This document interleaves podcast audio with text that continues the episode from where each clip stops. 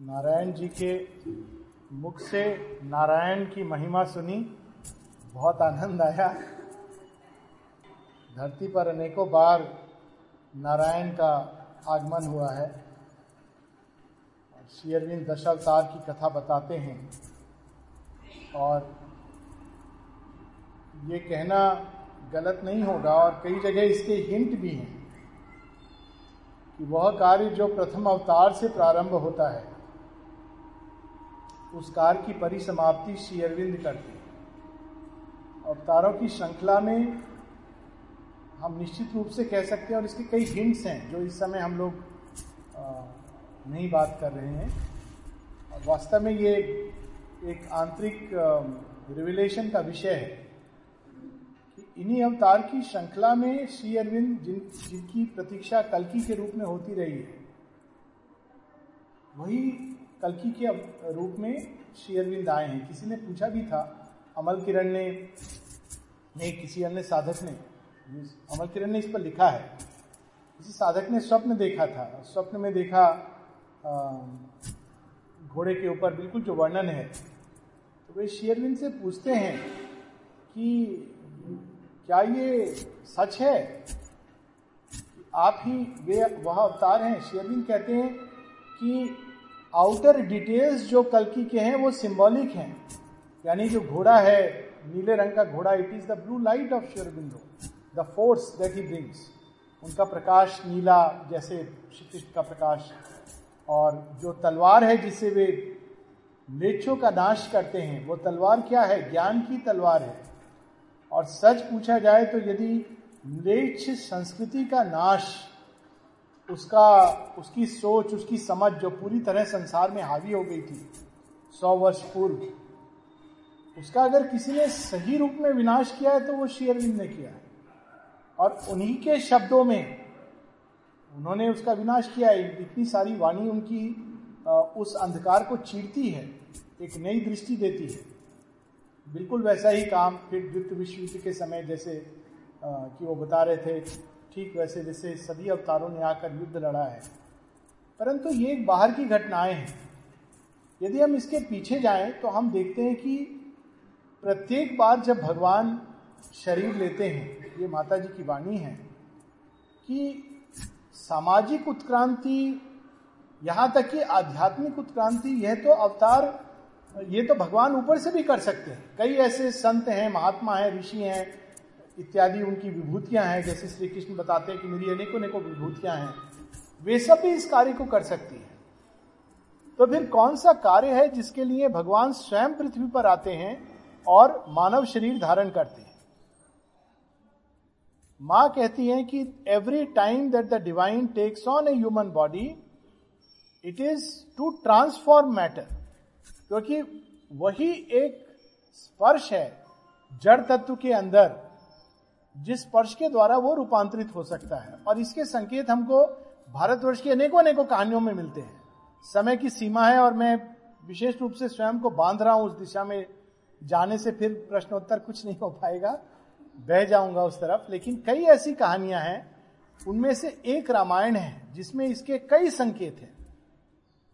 श्री कृष्ण की कथा में भी है, जब वो कुब्जा को अचानक अपने स्पर्श द्वारा एक सुंदर युवती में परिवर्तित कर देते हैं तो वो कहानी संकेत है एक ऐसी प्रकृति का, जो अपने आंतरिक रूप में तो सुंदर है, किंतु बाहर से वो विकृत हो गई है। यह हम सब की कहानी हम सब के अंदर एक कुब्जा है। और श्री कृष्ण के स्पर्श से वो अचानक रूपांतरित हो जाती है। It is a beautiful story of transformation Bhagavata की पूरी कहानी को माँ कहती है, चैत्य की कहानी है कि वो कंस की जेल, यानी अहंकार की जेल में जन्म लेता है और अनेकों अनेकों शत्रुओं से लड़ता हुआ अंततः पहले स्वराज और फिर साम्राज्य को स्थापित करता है। और यही चीज़ हम रामायण में देखते हैं। एक बहुत पहली ये अद्भुत बात रामायण के साथ क्या है कि ये भविष्य दृष्टि से लिखी गई है। एक फ्यूचर मैन कैसा होगा? एक पहली परिकल्पना है कि कैसा मनुष्य होगा आगामी काल में। और वो राम के चरित्र के द्वारा, अवतार की कथा के रूप में उन्होंने इस चीज़ का बिल्कुल स्पष्ट संकेत दिया है। अब देखिए उसमें संकेत क्या क्या है? बहुत अद्भुत संकेत है। अगर कहानी से हम सब परिचित हैं बाहर से तो उसमें ना जा करके, परंतु इसका आंतरिक वो देखिए। सीता कौन है? सीता अर्थ नेचर है। कैसे अर्थ नेचर है? इसमें रामायण में कहा संकेत है? वे ज़मीन के अंदर से पाई जाती है। अब ज़मीन के अंदर भला कोई देखिए कितनी सांकेतिक स्टोरी है। कोई कोई भी बालिका ज़मीन के अंदर दबी हुई, जीवित नहीं रह सकती। और वो कुंभ जिसमें सीता जन्म लेती है, वो ज़मीन के अंदर कैसे पहुँचता है? रावण ने जितने ऋषि मुनियों को मारता था, उनका श्राप, उनकी पीड़ा, उनकी व्यथा एंग्विश ऑफ़ द गॉड्स उसको वो धारण किए हुए वो कुंभ। और एकदम बैरन भूमि, राजा जनक की जो भूमि है, बैरन है, वहाँ पर वो छिपा हुआ कुंभ है। और जब वो उसके अंदर से निकलती हैं तो वो एक ऐसा अर्थ नेचर है, जो अपने अंदर सारी पीड़ा, सारी व्यथा मानवता की धारण किए हुए और वो अर्थ नेचर कैसे परिपूर्णता को प्राप्त करेगा? नारायण जी ने बड़ी सुंदर बात कही कि ये आत्म परिपूर्णता का योग है। जब उसका डिवाइन सोल जो श्री राम जिसकी का प्रतिनिधित्व करते हैं, उनके साथ वो एकाकार होगा। यही इनर मैरिज है। इसको मिस्टिक मैरिज कहा गया है। सती जो, सती और महादेव की शादी का और बाद में पार्वती का it is the same story पार्थिव जगत की पार्थिव प्रकृति लेकर माँ शक्ति ही वो बनती हैं अर्थ नेचर और उस अर्थ नेचर को शिवत्व के साथ एक होना, लेकिन बहुत कठिन है, क्योंकि पार्थिव प्रकृति में नाना प्रकार के ज्ञान है। पर उसके अंदर एक प्यास है। तो पहली बार ये संभव नहीं हो पाता है। तो सती आत्मदाह करती है। उसके बाद फिर से वो प्योरिफाइड होकर आती है। यानी ये एफर्ट एक बार में समाप्त नहीं होता है, फिर आती हैं। और पार्वती के रूप में, हिमवान के यहाँ, यानी अर्थ नेचर अपने उत्कृष्टतम रूप में और उसमें आकर के वो आत्मसात होती है। यही चीज़ हम रामायण की कथा में देखते हैं कि सीता माता अर्थ नेचर महाशक्ति है, किंतु पार्थिव प्रकृति बनकर पैदा होती है राजा जनक के घर में। और फिर से वो लीला प्रारंभ होती है। राम, जो डिवाइन सोल हैं, उनके साथ एक होने की लेकिन ये पार्थिव प्रकृति और जो दिव्य तत्व है, इन दोनों के मिलन में अनेकों अनेकों बाधाएँ हैं। ये संसार की सबसे बड़ी एपिक घटना है, जो हम सबके अंदर घटित होती है। इतनी आसानी से भगवान नहीं मिल जाते। सुबह में एक प्रश्न था, उसको मैं बाद में मुझे पता चला प्रश्न क्या था। मैं I will talk about that question लेकिन उस क्वेश्चन का इससे संबंध है। प्रश्न ऐसा था कि जब कुछ लड़कियाँ सुसाइड कर रही थी, उस समय माँ की शक्ति कहाँ थी? शायद ऐसी कुछ प्रश्न था। उस समय मुझे पूरी तरह से प्रश्न नहीं समझ आया। तो मुझे लगा कोई व्यक्तिगत प्रश्न है, लेकिन यह प्रश्न चूँकि माँ पर उंगली उठी है तो आवश्यक है इसका उत्तर देना। नहीं तो एक व्यक्तिगत स्तर पे इसकी कोई महत्ता नहीं है। But because the finger is pointing towards the divine mother it needs to be addressed पर इसमें इस देखिए संकेत सब जगह मिलते हैं। बहुत कठिन है पार, पार्थिव प्रकृति का भगवान से जुड़ना। अनेकों अनेकों बाधाएँ आएँगी। आसुरी शक्तियाँ भ्रमित करने वाली शक्तियाँ राक्षसी शक्तियाँ। और सीता माता पूरी तरह इस खेल को खेलना चाहती हैं। इसीलिए कहानी में ही संकेत आता है कि एक समय जब राम और सीता मिलते हैं तो वे कहती हैं अब हमारी लीला का समय आ गया है। तो लीला तो रावण पास में नहीं आ सकता है। तो कहती है, अब मैं पाशर्व में चली जाती हूँ और छाया रूप में अपनी प्रकृति को सामने रखूँगी। It is her shadow personality which is nothing but inferior nature वही जो विद्यामयी है, वो अविद्यामयी बन जाती है। अविद्यामयी बनने का सबसे बड़ा संकेत रामायण में आता है कि स्वर्ण मृग के पीछे वे राम को भेजती हैं। और राम की बात स्वीकार नहीं करती। ऐसा कैसे हो सकता है? वे सीता माता जो इतना समर्पित है वे राम की बात नहीं स्वीकार करती। लक्ष्मण जी को ताना देती हैं। देखिए, रामायण में कितना सुंदर संकेत है। ठीक, जब हमारी प्रकृति अविद्यामयी अंधकार से ढक जाती है तो भगवान के इंडिकेशन को नहीं समझती। वो छली जाती है, भ्रमित होती है। और राम भी फिर कहते हैं, ठीक है, मैं तुम्हारे अनुरूप बनकर खेल खेलूँगा। जैसी हमारी प्रकृति होती है, भगवान वैसा रूप अपना लेते हैं। तो वे भी कुछ क्षणों के लिए मृग मरीचिका के पीछे भाग रहे हैं। ये सब सावित्री में इसका बड़ा सुंदर वर्णन है। ही टू वेड से डिमिनिस्ड गॉड एड हियर ये पूरी लाइन्स हैं प्रकृति और पुरुष के खेल सीक्रेट नॉलेज में जब शेयरबिंद बताते हैं।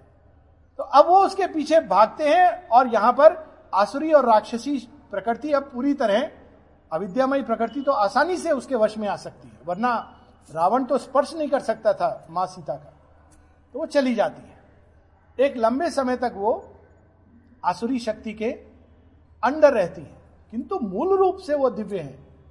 इसलिए कितना भी स्पर्श हो, वह अपने मूल सत्य को हमेशा लिए रहेगी। ये श्री अरविंद के रूपांतरण का एक बहुत बड़ा मंत्र है कि मानव प्रकृति इसलिए रूपांतरित हो सकती है क्योंकि अपने मूल में वह दिव्य है। अगर मूल में दिव्य नहीं होती, कई ऐसे दर्शन है जहाँ प्रकृति को केवल छलना मान दिया गया तो रूपांतरण नहीं हो सकता है एस्केप हो सकता है। लेकिन जो चीज़ अपने मूल में दिव्य होती है, जैसे स्वर्ण है स्वर्ण जब हम अपने, जब निकाला जाता है मट्टी से तो खोद करके तो उसमें मिट्टी वगैरह मिली होती है। लेकिन स्वर्णकार यह कह के नहीं फेंक देता कि अरे ये तो मिट्टी है। वो कहता है, मिट्टी के अंदर स्वर्ण छिपा है। तो मैं इस स्वर्ण को निकालूँगा। ये देखिए, सुबह जो ऑल लाइफ इज़ योगा की बात हो रही थी, इसी से इसका संबंध है। मानव संबंध में, जीवन में, सभी गतिविधियों में, मूल में स्वर्ण का एक दाना छिपा है। लेकिन कई चीज़ों से मिला हुआ है। हमको उस मिलावट को हटाना है। स्वर्ण को नहीं फेंक देना है। हम लोग स्वर्ण को फेंक देते हैं। तो मिलावट को हटाने का जो प्रोसेस है प्योरिफिकेशन और रामायण में ये अगला चरण आता है। फिर से सीता माता को वापस अपनी प्रतिष्ठा पर आना है। तो उसके अंदर कौन से तत्व सहायक होते हैं? हम सबके अंदर एक पशु भाग है, जो पशु की तरह मंकी इधर उधर भागता रहता है। मन, प्राण, हर समय छटपट रेस्टलेस तो प्राण के लिए फिर क्या साधन हो? भगवान की सेवा। सावित्री में पंक्तियाँ हैं कि प्राण तत्व जो इतना छटपट रहता है, उसको ट्रांसफॉर्म करने का सबसे सुंदर तरीका है भगवान का कार्य करना। पहले बाहर से काम करेगा, बाद में रियलाइज़ करेगा कि अरे ये तो मैं नहीं भगवान का कार्य कर रहा हूँ, भगवान मेरे अंदर कार्य कर रहे हैं। हनुमान के बारे में माँ कहती है it is the story of the conversion of the vital प्राण तत्व के कन्वर्शन की कहानी है पूरे हनुमान की, कि एक बानर रूप में प्रकट लेकर प्राण वान है हनुमान जी लेकिन चूँकि वो भगवान की सेवा करते हैं, सेवा करते करते उनके अंदर क्या अद्भुत रूपांतरण आता है। और दो, ठीक अभी जैसे मनुष्यता एक दोराहे पर खड़ी है, उस समय देखिए वानर सभ्यता एक दोराहे पर खड़ी होती है। एक रास्ता वाली का रास्ता है।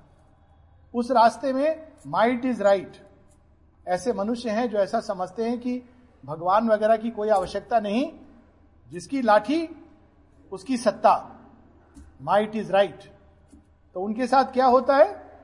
विनाश हो जाता है।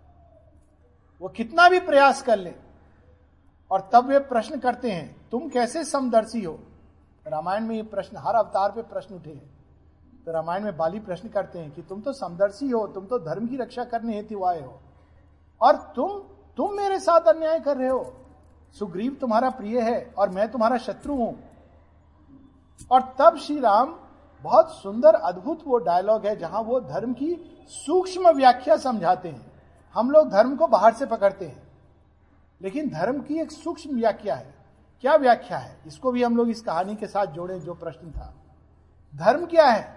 वह सब कुछ जो हमको भगवान के पास ले जाता है, वो धर्म है। बुद्ध देव की नगरी में है। क्या बुद्ध ने यशोधरा का त्याग करके धर्म किया या अधर्म किया? बाहरी दृष्टि कहेगी, ये तो अधर्म हुआ। पत्नी और बच्चे को छोड़ दिया, बड़ा अन्याय किया। आंतरिक दृष्टि कहेगी, धर्म किया। उस समय वही एक तरीका था कि वे अपनी प्यास को संतुष्ट कर सकते थे। देखिए कितनी सूक्ष्म है ये चीज़। Everything that takes us to the divine is धर्म और वह सब कुछ जो हमको भगवान से दूर रखता है, वो अधर्म है। यहाँ भी हम देखते हैं कि ये एक क्षण को मैं डाइग्रेस कर रहा हूँ, क्योंकि उस प्रश्न के मूल में बहुत सारे प्रश्न जुड़े हुए हैं। ये जो पाँच कन्याएँ थी, एक बार की बात है, ये जो उनका आपस में कोर्ट केस और ये सब हुआ, उस पर मैं यहाँ पर नहीं, लेकिन अगर कोई बात करेगा तो आई विल डेफिनेटली पर्सनली से कि कितना झूठ और कितना उन्होंने गलत रास्ता अपनाया था। झूठ पे झूठ पे झूठ, केवल एक झूठ नहीं, और एक बार जब वो मेरे पास आई थी कुछ मेरे पर वो सब सब तरह के कैंप के लोग आते हैं और आराम से बात करते हैं, क्योंकि मेरे अंदर कोई वो जजमेंट करके नहीं देखता। तो मेरे पास आई थी और कह रही थी कि भैया ऐसा वैसा। तो मैंने कहा, तुम लोग यहाँ किस लिए आए हो? माता जी के अगर मार्ग पे चलने आए हो माता जी को प्राप्त करने आए हो तो फिर तुम इन चीज़ों में क्यों फंस रहे हो? स्पष्ट दिख रहा था कि वो मिसगाइडेड हो रहे हैं। नहीं नहीं, हम तो ये करेंगे, वो करेंगे। मैंने कहा, फिर तुम मार्ग से भटक रहे हो। ये मार्ग तुमको महाअंधकार की ओर ले जाएगा। ये सब कुछ मैंने उनसे कहा था कि जिस मार्ग पे तुम चल रहे हो, वो भ्रांति का मार्ग है, वो मृग छाया है। तुम जिस पर्पज से आए हो, उसको साधो।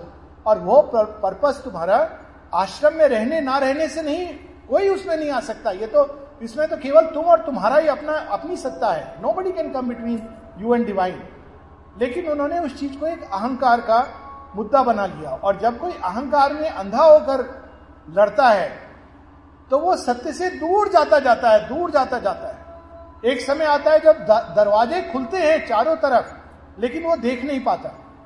एक अंधकार में घिरता जाता है मनुष्य जब ईगो की फाइट होती है। और उसका अंत क्या होता है? वही विनाश, फिर से। ऐसा नहीं कि भगवान की शक्ति नहीं आती। अनेकों रूप में सहायता के लिए आती है। लास्ट डे तक सहायता के रूप में आई है। लेकिन आदमी जब अंधा हो जाता है तो भगवान कहते ठीक है, तू महाअंधकार से ही मेरी हो रहा क्योंकि जिस रूप में हम भगवान को देखते हैं, जब घोर अश्रद्धा होती है तो हम हर चीज़ में देखते हैं कि अगर चीज़ हमारे मन के मुताबिक नहीं हो रही तो भगवान का काम नहीं हो रहा है। लेकिन यह अश्रद्धा का परिणाम है। जिसको श्रद्धा होती है, वो कहता है कि मैं सारी दुनिया से हार गया, माँ बहुत अच्छा हुआ तेरे चरणों में आने का मुझे सौभाग्य मिला। ये श्रद्धा होती है। अश्रद्धा क्या होती है? मैं क्यों हारा? तुमको तो मेरा साथ देना चाहिए। मुझे न्याय में जिताना चाहिए। मुझे उस व्यक्ति से जिताना चाहिए। लेकिन ये भगवान का रास्ता नहीं है। अंधकार का रास्ता है। और ये जीवन में बहुत बार होगा। हम सब बाली और सुग्रीव की तरह दोराहे पर खड़े होंगे, जहाँ हमको चुनाव करना पड़ेगा। ऐसे दृश्य आएँगे, ये तो कुछ भी नहीं है। ये तो किसी और के जीवन में होने वाली घटना है हमारे जीवन में आएँगे, हम सबके जीवन में। क्या अर्जुन के जीवन में अभिमन्यु जब वध हुआ तो प्रश्न नहीं उठा होगा? क्या द्रौपदी का जब चीर हरण हुआ तो उसके मन में ये नहीं आया होगा कि कैसे कृष्ण है? मेरी रक्षा तो कर भी दी, पर इतना मेरा अपमान। लेकिन अर्जुन और द्रौपदी एक ओर और दूसरी ओर दुर्योधन, यही अंतर होता है। अर्जुन और द्रौपदी ने अधर्म का रास्ता नहीं चुना।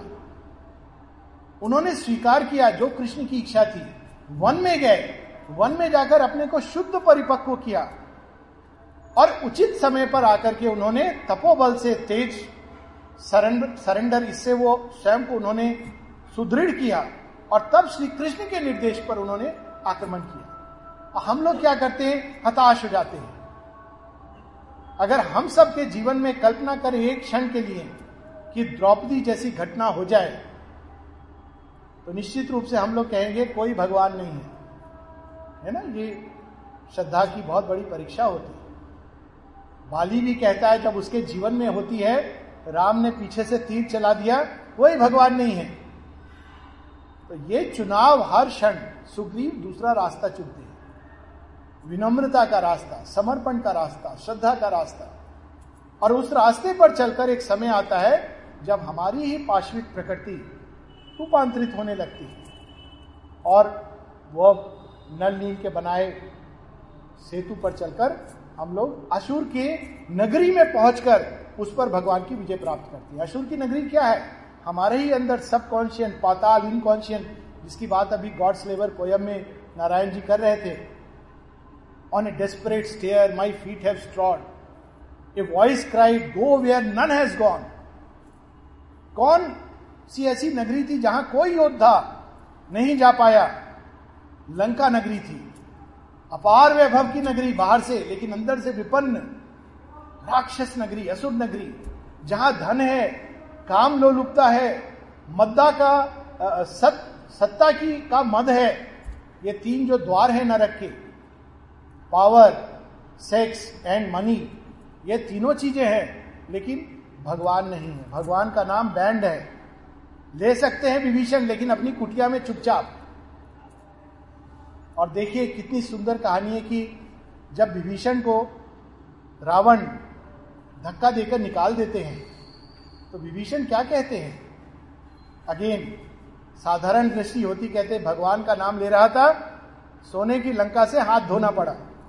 ही ना, यही प्रश्न उठता हम लोग का। बिल्कुल ऐसा ही प्रश्न है कि देखा, भगवान का नाम लेने का परिणाम क्या हुआ? भाई से भी गया और सोने से भी गया और सत्ता से भी गया। और कहा गया? ये नहीं हम कहते। भगवान की शरण में गया। यही अंतर है। और जब वो भगवान की शरण में जाते हैं, विभीषण तो उनकी सारी समस्या, कठिनाई भी अपने अपने ऊपर ले लेते हैं। लेकिन ये शरणागति फ्रीडम में होती है। किसी भी व्यक्ति को साधना में फोर्स करके भगवान समर्पण नहीं कराते। ये तो राक्षस कराता है समर्पण फोर्स करके। लास्ट मिनट तक चुनाव हमको करना होता है। कि हम भगवान को समर्पण करें या अहंकार को समर्पण करें। और जब अहंकार को समर्पण करते हैं तो उसका दुष्परिणाम बहुत भयानक होता है। और यदि हम भगवान को समर्पण करते हैं तो हमारे अंदर समता, शांति, उद्विग्नता नहीं आती, क्रोध नहीं आता ये विचार नहीं आते कि न्याय हुआ न्याय हुआ। तब आता है कि भगवान, जिस तरह से तुम रखो, जब मीराबाई को घर से धक्का देके ये सिमिलर स्टोरी है ना? देखिए, इन सबके अंदर मीरा बनने की संभावना थी। मीराबाई को तो महल से निकाल दिया गया था। और उनको कोई गवर्नमेंट की तरफ़ से हरजाना नहीं मिल रहा था कि तुमको घर मिलेगा, घर के अंदर तुमको रहने की सुविधा मिलेगी, ये सब इनके साथ संभावना थी। पर मीराबाई क्या कहती हैं? जब उनको निकाल दिया जाता है। मीराबाई कृष्ण को कोसती नहीं है। वो कहती है करना फकीरी, फिर क्या दिल लगीरी? सदा मगन में रहना चाहिए कहो तो मोतियन मांग जड़ावा, कहो छिटकारा केश। तुम कहोगे तो मैं भूपी पर सो जाऊँगी, और तुम कहोगे तो मैं आनंद उत्सव मनाऊँगी महल में। ये साधना होती है।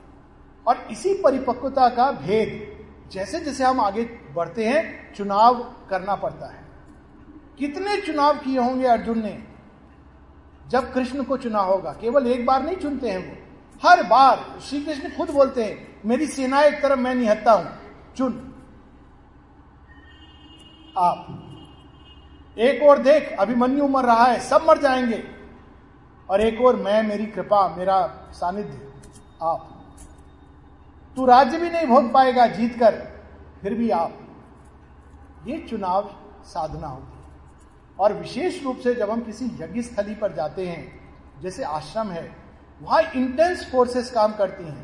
प्रकाश की शक्तियाँ भी, अंधकार की शक्तियाँ भी। रामायण में वर्णन आता है ना कि विश्वमित्र के आश्रम में ताड़का इत्यादि अनेकों राक्षस, वो मांस, मदरा क्या क्या डालते हैं, ये इनर ट्रूथ है। हम सब जब यज्ञ का निर्णय लेते हैं भगवान की ओर जाने का तो अनेकों शक्तियाँ मार्ग में बाधक बन के आएँगी। तो कौन जीतता है? जो अंत तक प्रारंभ, माँ, मध्य, माँ, अंत, माँ, उससे जुड़ा रहता है। भ्रमित नहीं होता, भटकता नहीं। ऐसे ऐसे लोग हैं, अनिल बरन की कहानी है। उनको शेयरविंद ने कहा था कि he is the one person जो इंटेलेक्चुअली सबसे अधिक मुझे समझ सकता है या लिख सकता है। इतने बड़े इंटेलेक्चुअल थे। और जहाँ शेयरविंद जिस कमरे को छोड़ के जाते थे, वो कमरा उनको मिलता था।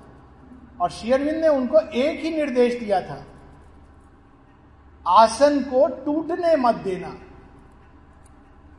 जिस आसन पे बैठे हो, उसको टूटने मत देना। और उसके बाद उनका क्या परिणाम हुआ? जब वो बहुत ज़्यादा भारत पाकिस्तान एक हो, भारत पाकिस्तान एक हो तो वो छोड़ के चले गए आश्रम। मैं एक नई पॉलिटिकल पार्टी बनाऊँगा। जिसमें भारत पाकिस्तान एक होगा। देखिए आइडियोलॉजिकली ड्रिवेन लेकिन कौन सा रास्ता था वो? अंधकार का रास्ता। भगवान समर्पण हमें स्वेच्छा से करना होता है। और जब हम समर्पण करते हैं तो काल के गर्त से भी माँ निकाल के ले आते हैं। ये भी एक कईयों का एक्सपीरियंस है। लेकिन अगर हम समर्पण नहीं करते हैं, अहंकार में जुड़ के चलते हैं तो विनाश होता है, क्योंकि वो आवश्यक है हमारी प्रगति के लिए। तो ये हम रामायण में भी देखते हैं। अंत तक रावण को समर्पण का अवसर मिलता है, लेकिन नहीं करता है तो विनाश। और उसके बाद भी फिर भी अर्थ नेचर नहीं जुड़ सकते भगवान के साथ। जो जो अग्नि सीता माता जो अग्नि परीक्षा देती हैं it is the story of the purification of the soul वो, हम सब चूँकि एक लंबे समय तक पार्थिव प्रकृति, आसुरी और राक्षसी प्रकृति के अंदर रही है। इसलिए उसको पवित्रता की परीक्षा देनी होती है। अनेकों बार साधना इतनी सरल नहीं होती कि चलो आज से मैं शुरू करूँगा और कुछ दिनों में बहुत बार असुर और राक्षस उसको फिर से लेना चाहते हैं और पवित्रता की अग्नि से, टेस्ट से हम सबको गुजरना होता है। और उससे गुजरने के बाद फिर भी मार्ग में एक बाधा है। और वो बाधा क्या है?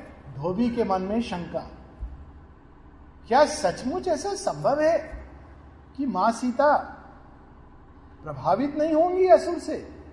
राम के साथ एक हो सकती हैं। इस प्रश्न के पीछे संकेत क्या है? क्या सच में जड़ प्रकृति, पार्थिव प्रकृति जो इतने समय से अंधकार में है, वो भगवान से जुड़कर रूपांतरित हो सकती है? ये धोबी की शंका हम सब के अंदर। और जब ये शंका होती है तो फिर से प्रकृति वापस धरती में चली जाती it is the first story of transformation of a failed attempt partially successful attempt not failed partially successful व्यक्तिगत रूप में सफल होते हैं श्री राम, लेकिन सामूहिक रूप पर यह संभव नहीं होता है क्योंकि शी गोज बैक सीता माता हैज़ टू गो बैक और इसी कहानी में हम देखते हैं, सब कहानियों में इस प्रश्न का उत्तर था कि किसी ने क्यों सुसाइड किया?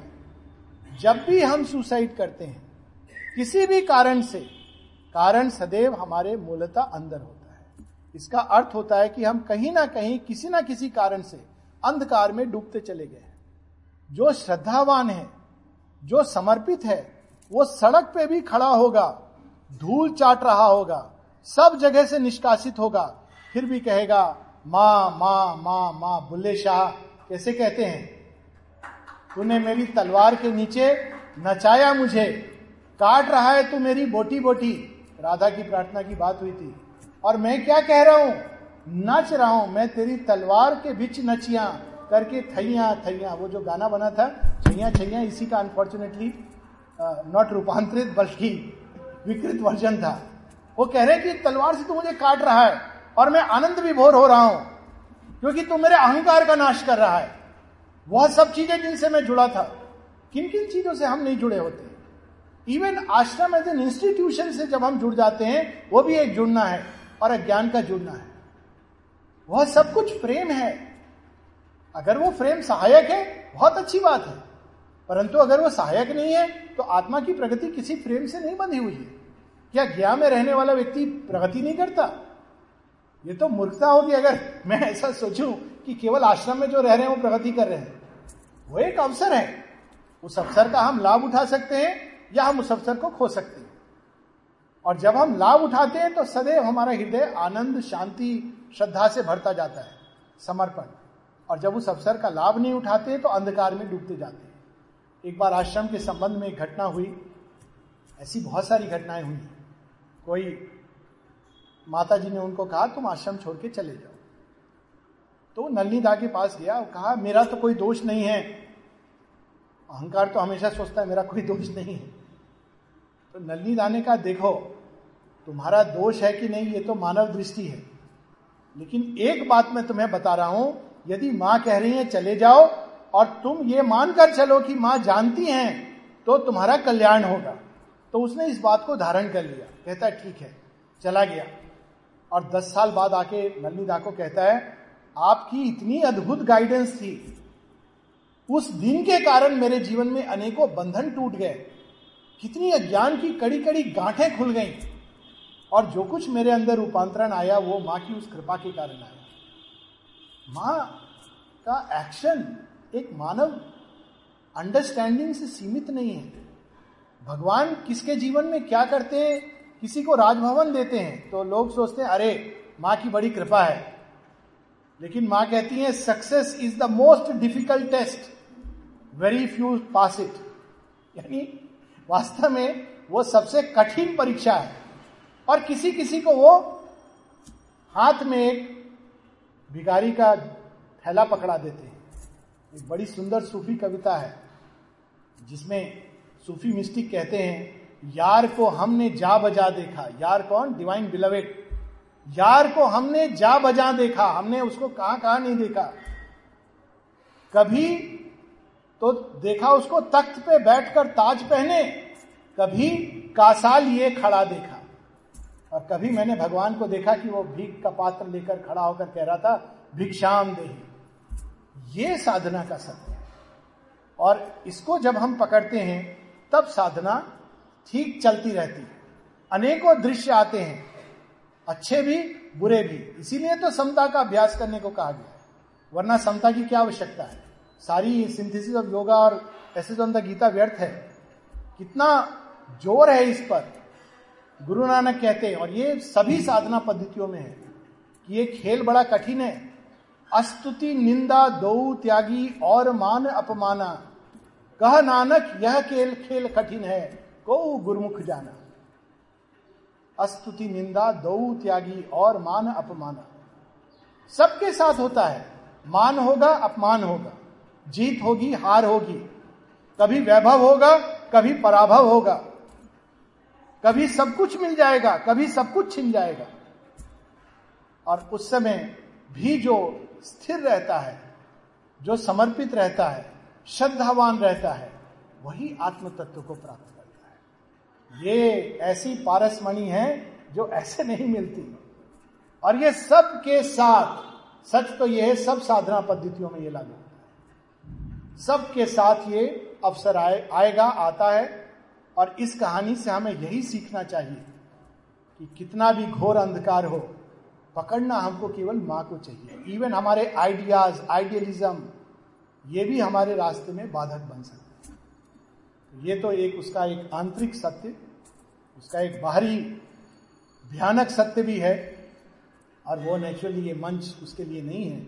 और अगर किसी को व्यक्तिगत रूप से पूछना हो, मैं किसी कैंप में नहीं हूँ, ये आपको बता दूँ, और दुख सबको होता है, किसी भी साधक के साथ ये नहीं। इससे ज़्यादा दुख होता है जब एक आदमी भगवान के रास्ते पे चलते चलते विमुख हो जाता है। ये तो फिर भी आदमी मृत्यु को गया। परंतु सबसे बड़ी मृत्यु तो जिसको माँ कहती है ट्रेजेडी ऑफ़ इनर डेथ हमें पता भी नहीं चलता। ऐसे लोग हैं जो आश्रम में थे, बहुत अच्छी प्रगति कर रहे थे। एक ऑफ़र आया इंदिरा गांधी का, आप आइए, वहाँ आपको हम ये चांसलर बना देंगे। चले गए।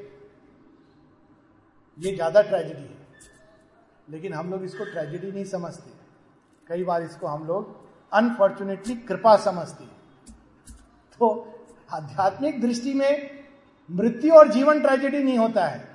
ट्रेजेडी होता है, भगवान से विमुख होना आत्म तत्व को नहीं पाना श्रद्धा विहीन हो जाना, समर्पण का त्याग कर देना यह ट्रेजेडी होती है। तो वो ट्रेजेडी थी कि नहीं, यह तभी हम जान सकते हैं यदि हम ये जाने कि अंतिम समय पे उनके मुख पर माँ के नाम का स्मरण था या अंधकार में डिस्पेयर में, अवसाद में डूब करके, उसमें डूबना ज़्यादा भयानक है, समुद्र में डूबना कम भयानक है। ऐसे लोग हैं जो आश्रम में समुद्र में डूब गए। पहले भी हुआ है, लेकिन ऐसे नहीं। और डूबने के बाद माँ ने कहा कि इनको लेने के लिए देवदूत आए थे। वह स्वयं जाना चाहते थे। ऐसी घटनाएँ हुई हैं। तो समुद्र में डूब जाना, अकाल मृत्यु यह ट्रेजेडी नहीं है। उससे बड़ी ट्रेजेडी है अंधकार, अवसाद, इसमें डूब जाना। इसका कौन जिम्मेदार है? हम स्वयं जिम्मेदार हम सबके पास ये अवसर होता है चुनाव करने का प्रकाश या अंधकार। और जो वर्ण करते हैं, वैसा द्वार खुलता है। तो ये मेरा प्रश्न का उत्तर भी हो गया। रामायण की एक संक्षिप्त परिचय, पर मूल रूप से अच्छा होगा इसको हम लोग। अगर प्रश्न उत्तर के माध्यम से करें, कोई भी प्रश्न किया जा सकता है, कोई समस्या नहीं। I am open to all question पर व्यक्तियों का नाम बिना लिए किया जा सकता है वो बेहतर रहेगा, क्योंकि उसमें बड़ी पर्सनल पर्सनालिटीज आती हैं। मेरे लिए नहीं, परंतु किसी और के लिए हो सकती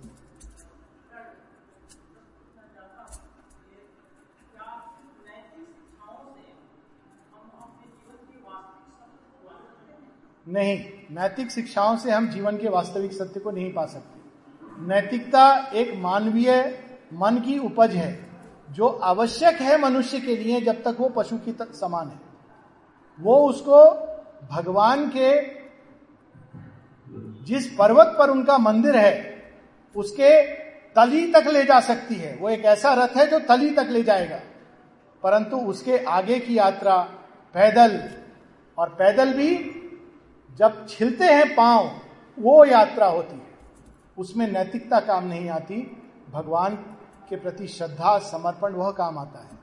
आध्यात्मिक सत्य नैतिक सत्य से ऊपर का सत्य है। ठीक वैसे ही जैसे नैतिक सत्य मानव की अनैतिक, अधार्मिक स्थिति से ऊपर का सत्य है। इसको इस तरह से कहें कि मनुष्य की पहली अवस्था होती है पशु तुल्य अवस्था, जिसमें वो मात्र अपनी कामनाओं, वासनाओं की तुष्टि के लिए जीवन जीता है। उससे बेहतर है नैतिक अवस्था, जिसमें वो नैतिक मूल्यों के अनुसार चलता है। क्या सही है, क्या गलत है, उसके अनुसार मापदंड बनाता है, चलता है। लेकिन नैतिकता के परे होती है आध्यात्मिक अवस्था। और ये सभी शास्त्रों में ये चीज़ कही गई है।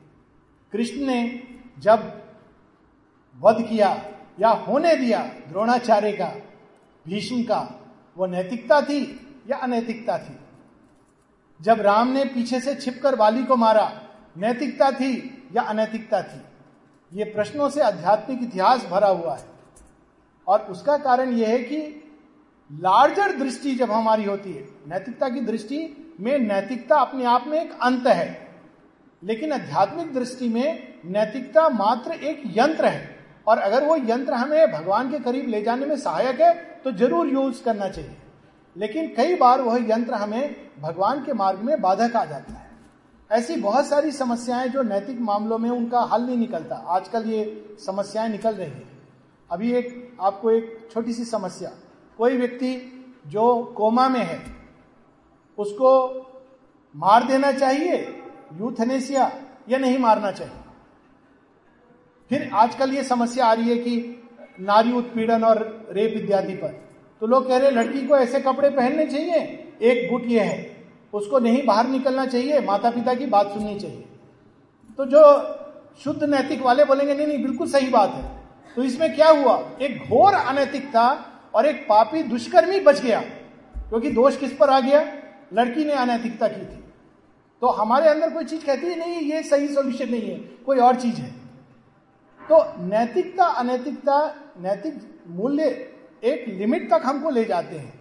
बुद्ध ने त्याग किया अपनी वाइफ का और बच्चे का। नैतिक था, अनैतिक था। ऐसी बहुत सारी हम लोग के जीवन में समस्याएँ हैं। तो नैतिकता आवश्यक है साधारण जीवन में, लेकिन वो अंत नहीं। और कई बार नैतिकता का अभिमान हो जाता है मनुष्यों को। हम तो नैतिक हैं। सब कुछ अपना, हमको भगवान की क्या ज़रूरत है? यही तो कर्म योग है। बहुत से लोग मैंने मिले हैं जो कहते हैं, हम अपना सब कर्तव्य ठीक से करते हैं। कर्मयोग क्या है? यही है अपने कर्तव्य करना। निश्चित रूप से उन्होंने योग शब्द को हटा दिया, केवल कर्म को रखा। सुकर्म में, विकर्म में, अकर्म में और कर्म योग में अंतर है। ये एक सुकर्म है। श्री कृष्ण कहते हैं ना, त्रिगुणातीत भव सव्य साची उसमें तीसरा गुण कौन सा है? सत्य गुण है, जिसमें नैतिकता है, सबको अच्छा करना, ये सब उसका काम है। श्री अरविंद ने जब अपनी पत्नी को छोड़कर बुद्ध की तरह जब चले आए, उन्होंने नैतिक कार्य किया या अनैतिक कार्य किया? शायद उनकी पत्नी की दृष्टि में उनको बेचारी को कितना दुख हुआ होगा। लेकिन आज अगर वो ऐसा नहीं करते तो हम सब यहाँ बैठे नहीं होते। श्री अरविंद उन अनेकों हस्बैंड्स में से एक हस्बैंड होते, जिन्होंने अपनी वाइफ का अच्छे से देखभाल किया होता। लेकिन हम सब अनाथ रह गए आज बुद्ध ने वो अनैतिक कार्य नहीं किया होता तो लाखों लाखों मनुष्य जो तिब्बत, चीन, जापान से आते हैं, उनको ज्ञान और मार्ग नहीं मिला होता। आज राम ने अगर वो अनैतिक कार्य नहीं किया होता तो धरती पर बाली जैसे राक्षसों का राज्य होता तो नैतिक अनैतिकता एक, एक सीमा तक आवश्यक है परंतु आध्यात्मिक सत्य उसके परे का सत्य ये नहीं कि व्यक्ति को अनैतिक हो जाना चाहिए बड़ी एक सूक्ष्म चीज़ है। लेकिन नैतिकता की सीमाएँ उसको जाननी चाहिए। नैतिकता मुझे यहाँ तक ले जा सकती है एक अच्छा मनुष्य बना सकती है लेकिन वो मुझे अधिक से अधिक दिव्यता की ओर मोड़ने में सहायता दे सकती है। परंतु दिव्यता को प्राप्त नहीं कर सकती आध्यात्मिक भूमि पर नहीं उठा सकते। उसके लिए हमको उस भूमि को छोड़ना होगा।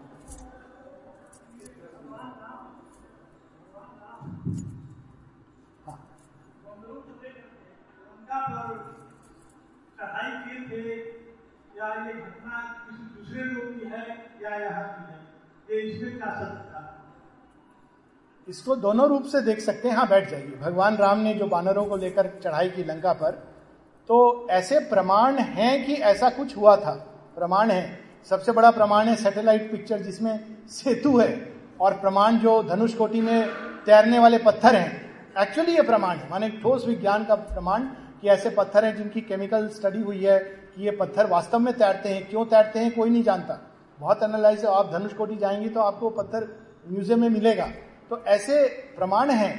परंतु अगर हम इसको प्रमाणिक अब सत्रह हज़ार साल पूर्व जो घटना हुई है, सारे प्रमाण तो नहीं मिलेंगे। कुछ प्रमाण मनुष्य बना भी देता है कि ये सीता का कुंड था तो उसमें अगर हम लोग नहीं भी जाए तो इस घटना के पीछे का सत्य निश्चित रूप से हमारे जीवन का सत्य है।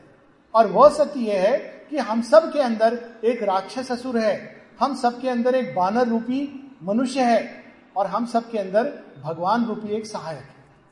और उनका युद्ध भी सत्य है।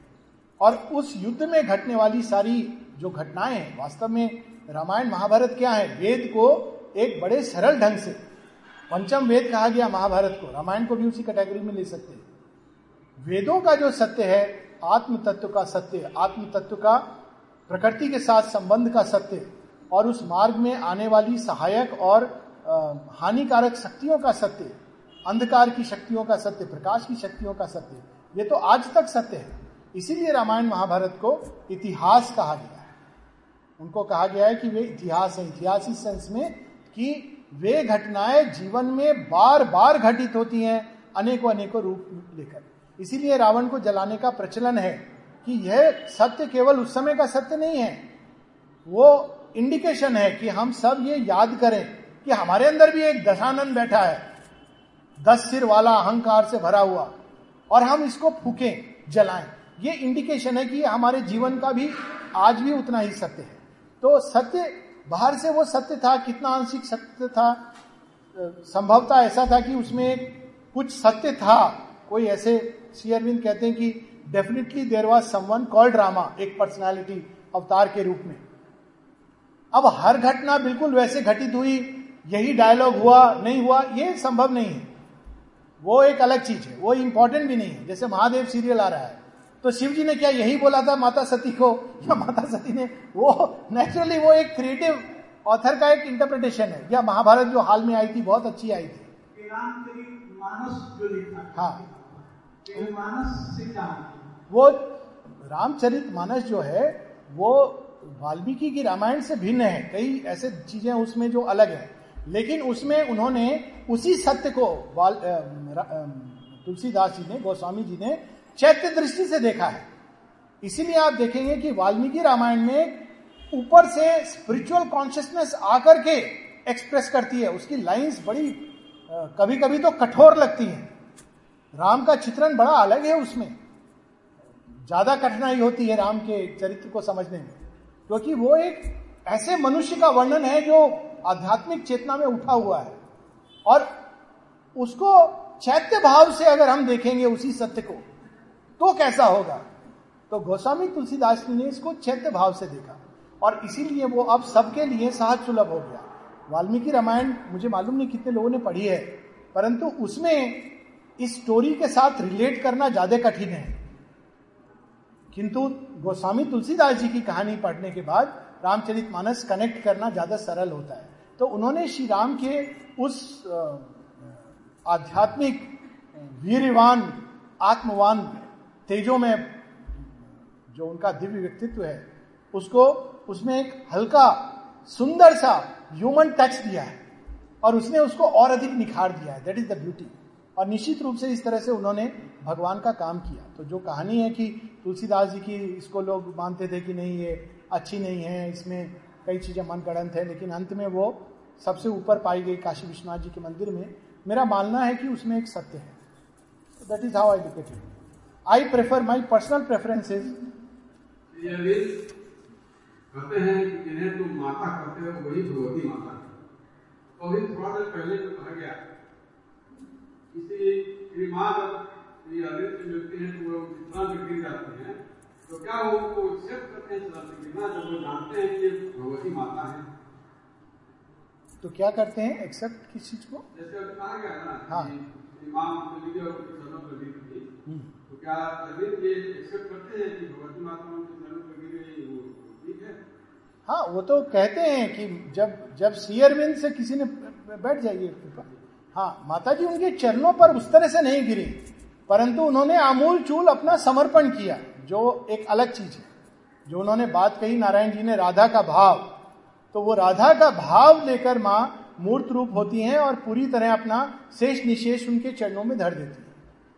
अगर वो चरणों में गिर के भी करती तो माँ भगवती ईश्वर के चरणों में सब कुछ नहीं धरेंगी तो कहाँ धरेंगी? वो तो सदियों से यही काम करती हैं। सब कुछ समेट करके उन्हीं के चरणों में तो रखती हैं। तो उसमें कोई अनुचित कुछ नहीं होता, क्योंकि शेयरविंद अगर माँ माँ भगवती हैं तो शेयरविंद कौन है? साक्षात पार ब्रह्म परमेश्वर है। ये तो माता जी ने स्वयं कहा कि without him I exist not without me he is unmanifest तो उस संबंध की जो मधुरता है, जो संपूर्णता है, वो तो अद्भुत है।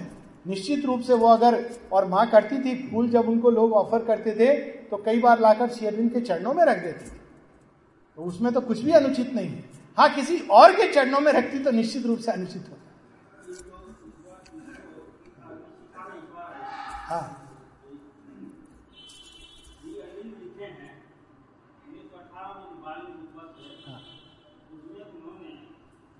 श्री अरविंद लिखते हैं बाली को अपने छोटे भाई के पद उसमें उल्लेख करते हैं श्री माँ जो उनतीस मार्च उन्नीस सौ चौदह को पहली बार पानी से आई और हमसे मिली थी और उन्होंने जो समर्पण किया था उनके आने से पहले ऐसा समर्पण आज तक किसी नहीं बिल्कुल और इतना ही नहीं श्री अरविंद कहते हैं कि उन्नीस सौ सात में जब उन्होंने विष्णु भास्कर लेने के साथ साधना करने के लिए बैठे थे और जब उन्होंने कहा कि मुझे सिद्धि प्राप्त होगी तो उन्होंने विष्णु भास्कर लेने ने पूछा कि यह आपकी सिद्धि कैसी है?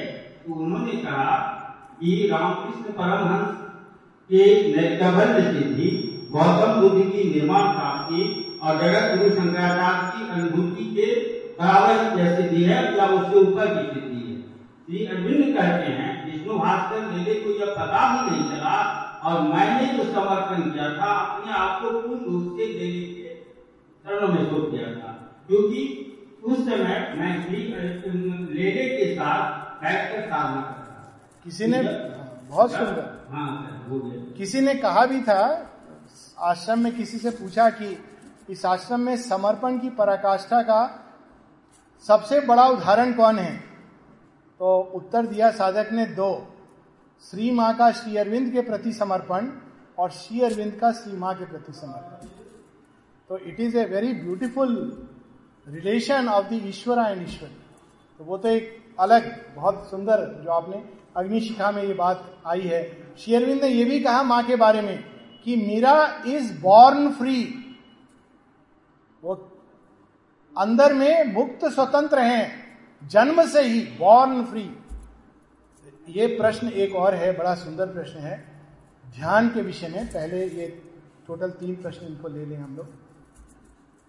शेयरविंद योग पद्धति में ध्यान का स्थान और ध्यान कैसे किया जाता है?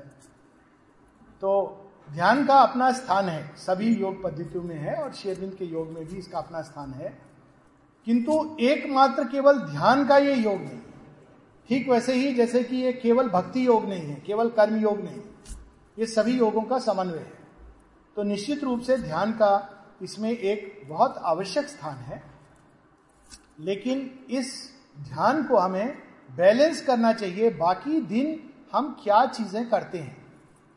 क्योंकि हमारे ध्यान की जो गुणवत्ता है, ये इस पर निर्भर करती है कि हमने सारे दिन क्या किया।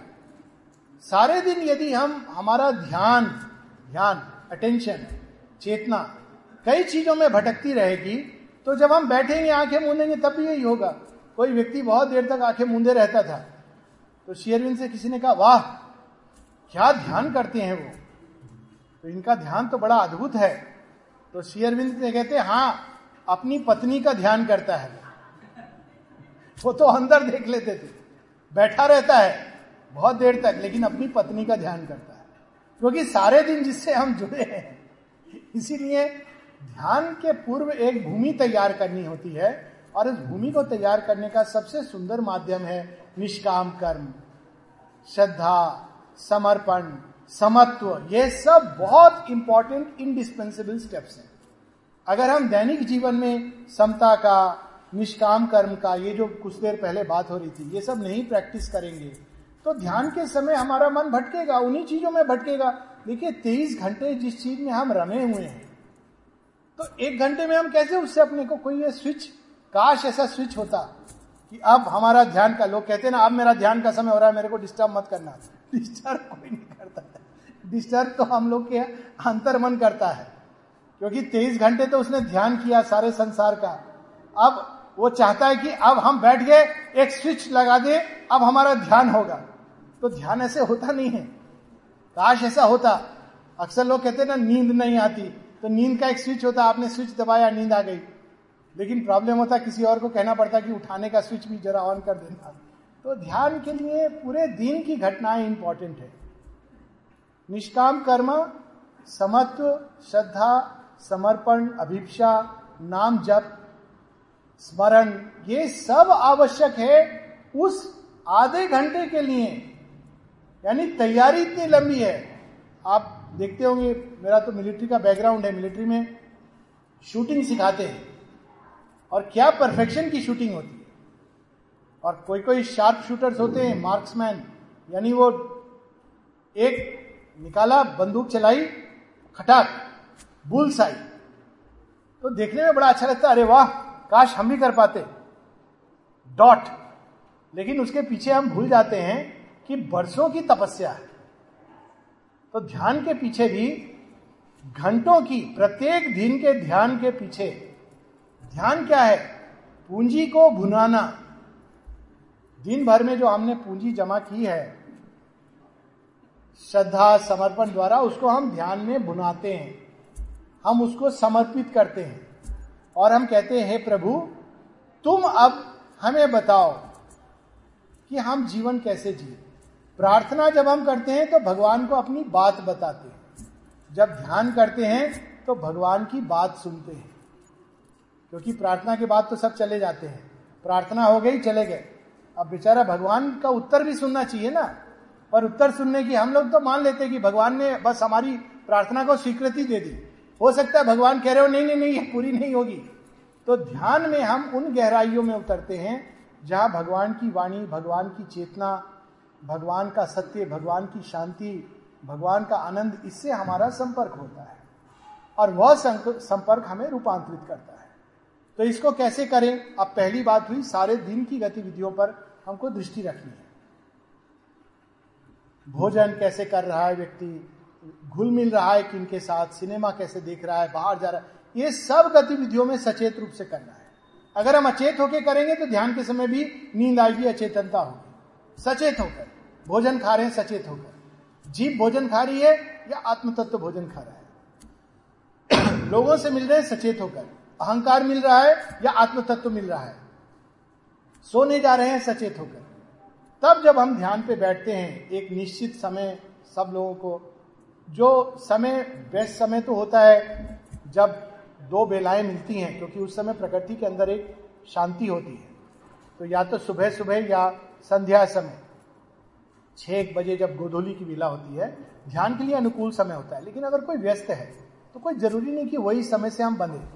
सात बजे, आठ बजे, या सुबह भी सात बजे, आठ बजे डिपेंड्स पर वो समय एक्सक्लूसिवली हमारा भगवान के साथ। एक लंबा ध्यान करने की बजाय कि डेढ़ घंटा ध्यान पर बैठे बेहतर होता है ध्यान को 20 मिनट 25 मिनट करके तीन भागों में बांट देना।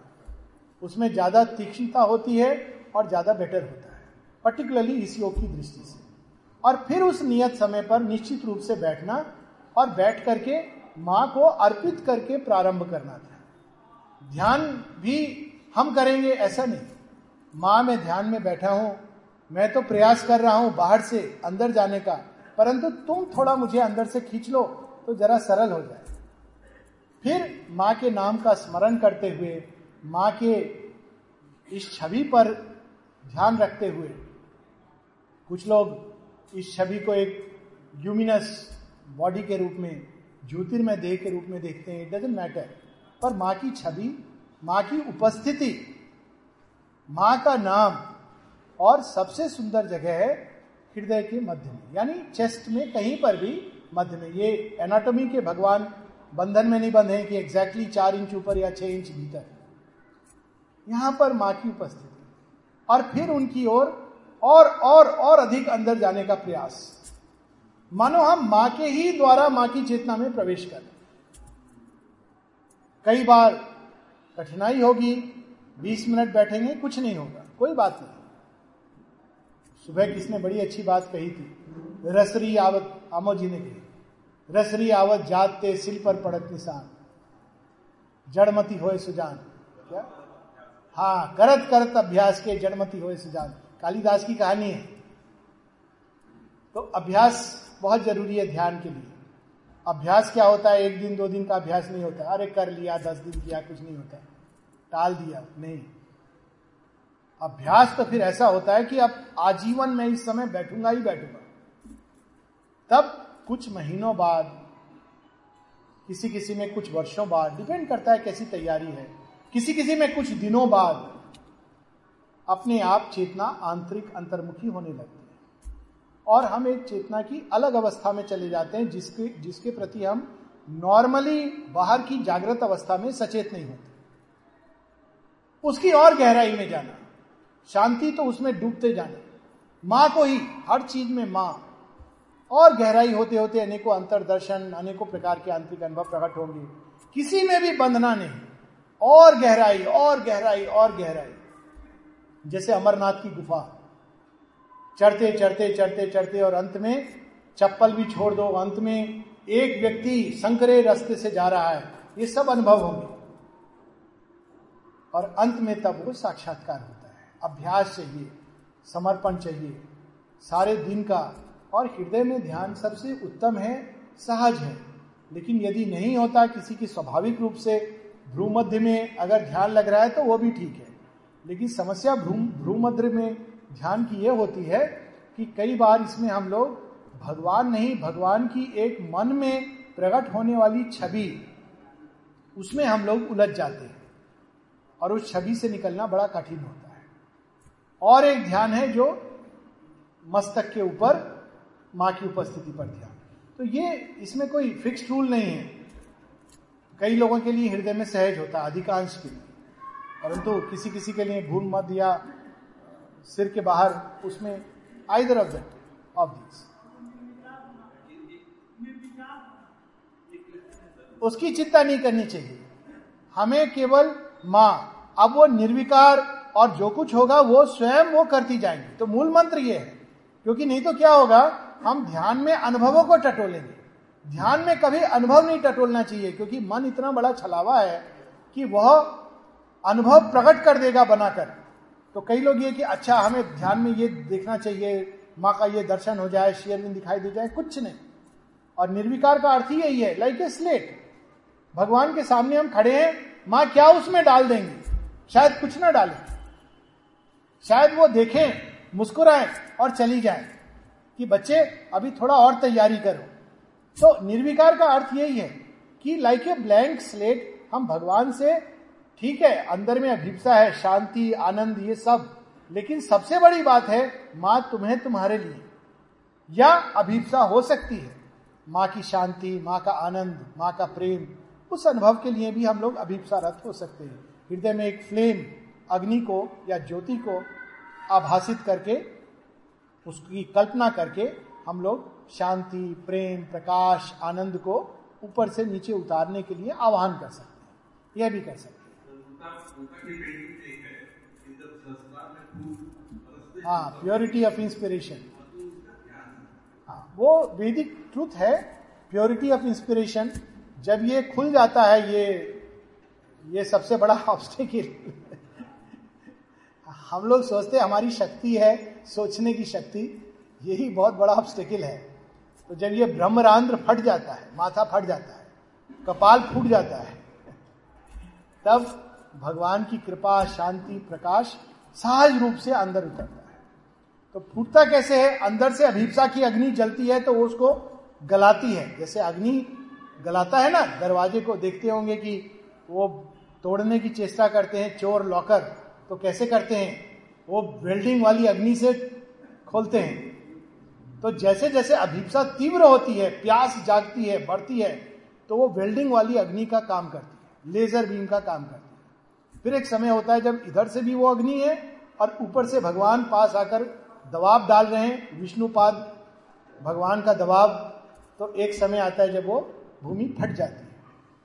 और जब भूमि फटती है तो यहाँ वो सहस्रार में जो पुष्प माने it's an inner experience thousand fold inspiration अनेकों अनेकों नदियाँ जिनको वेदों में कहा गया, इला मही सरस्वती इत्यादि, स्वतः ही वह ज्ञान हमारे अंदर उतरने लगता है। शेयरविंद सावित्री में लिखते हैं all knowledge rushes on him like a sea तो ये एक बहुत संक्षेप में, अगर बहुत विस्तार से इसको, मेरी एक वेबसाइट है at the feet of the mother dot org तो जयपुर में इसी साल इसी साल था, नहीं, पिछले साल था। तो ध्यान पर हम लोगों की एक डेढ़ घंटे की चर्चा हुई थी और वह उस पर पोस्टेड है वेबसाइट पे फ्री डाउनलोड है, कोई भी डाउनलोड कर सकता है। तो वो विस्तार में at the feet of the mother dot org Hindi में, ध्यान के ऊपर ही, क्योंकि समय की सीमा है इसलिए हम लोग और उसकी गहराई में नहीं जा रहे हाँ कहिए। हाँ। हाँ। हाँ।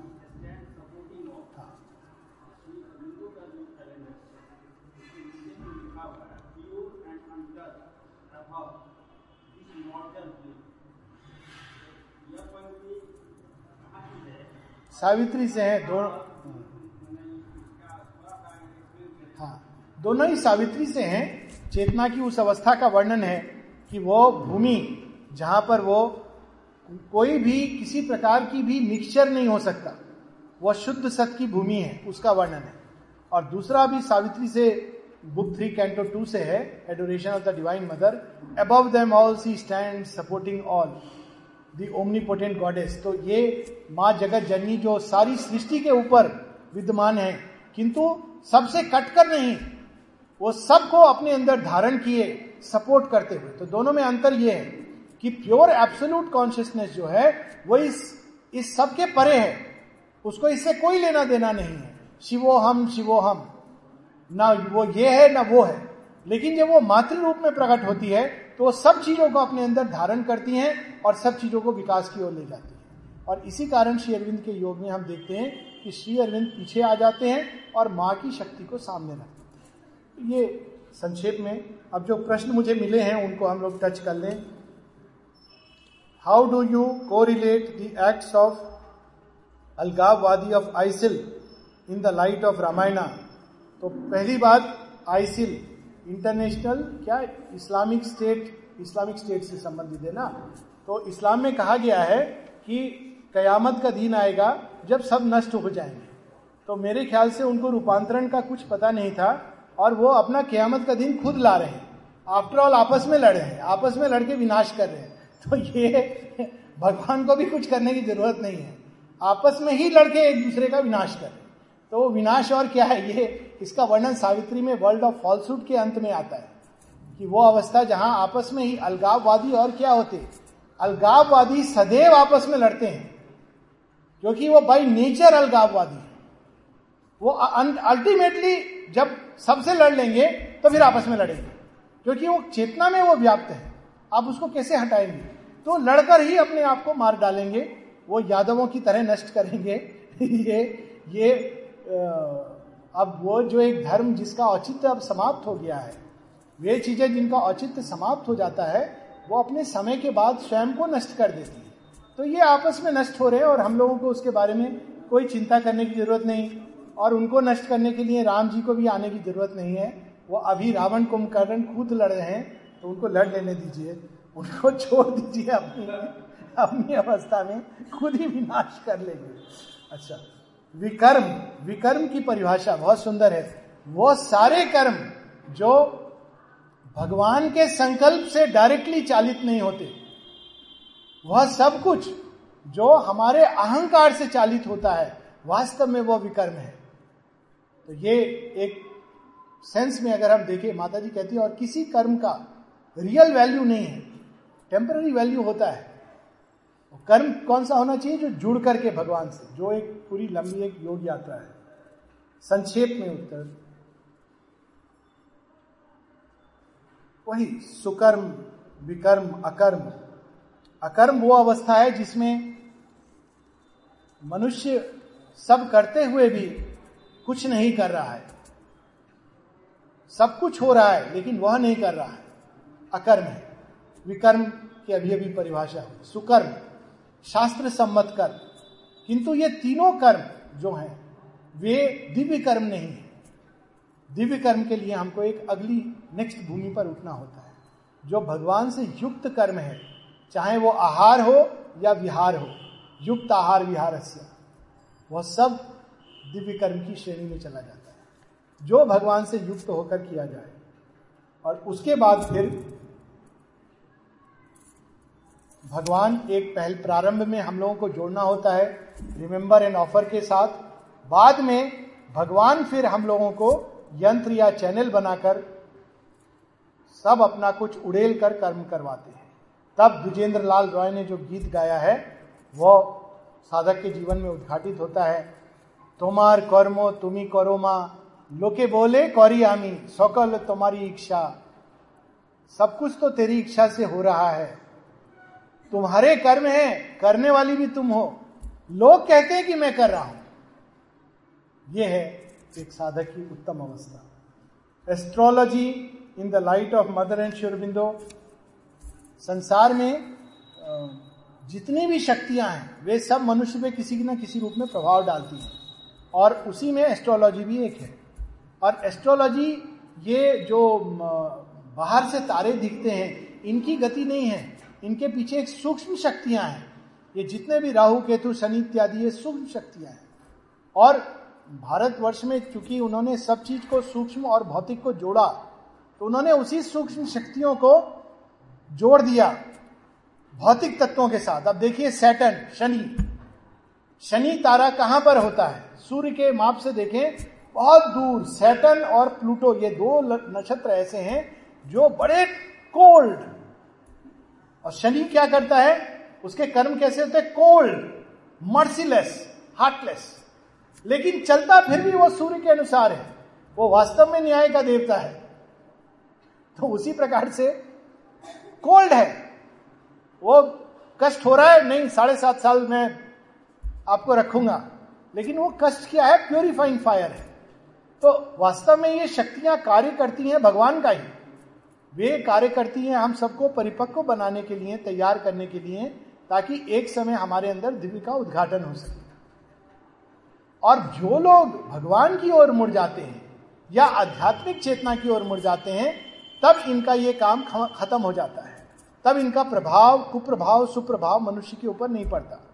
वैसे ही जैसे हायर सेकेंडरी क्लास तक कुछ टीचर होते हैं, बड़े सखत होते हैं, शनि की तरह होते हैं और लोग अवॉइड करते हैं, अरे अरे, वो आ रहे हैं।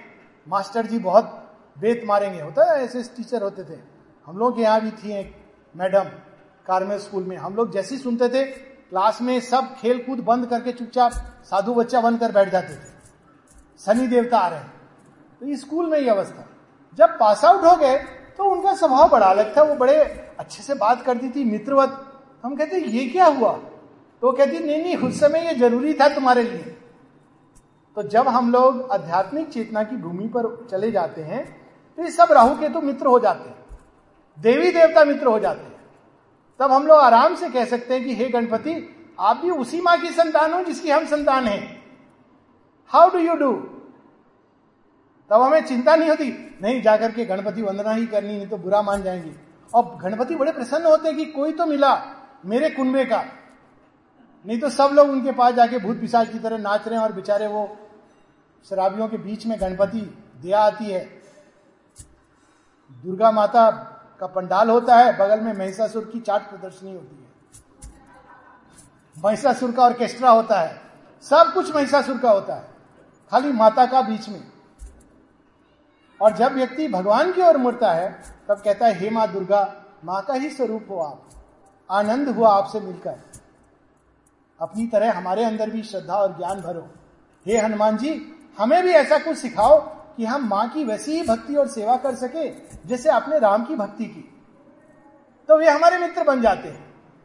और जब ज़रूरत होती है तो खुद ही संकट मोचन बन के आ जाते हैं। क्योंकि वे मित्र हैं ना। मित्र क्यों है? अब बराबरी का हिस्सा है। साझेदारी है। उसी प्रकार से शनि, राहु, केतु जब दृष्टि डालते तो अरे, ये माँ की संतान है, कहा में आ गया? मारकंडे की स्टोरी उनको याद आती है, उन्होंने भी सुनी हुई है कि इसके पीछे पड़े तो माँ स्वयं आ जाएँगी, प्रकट जाएगी, इसको इसको तो माँ ले जा रही है।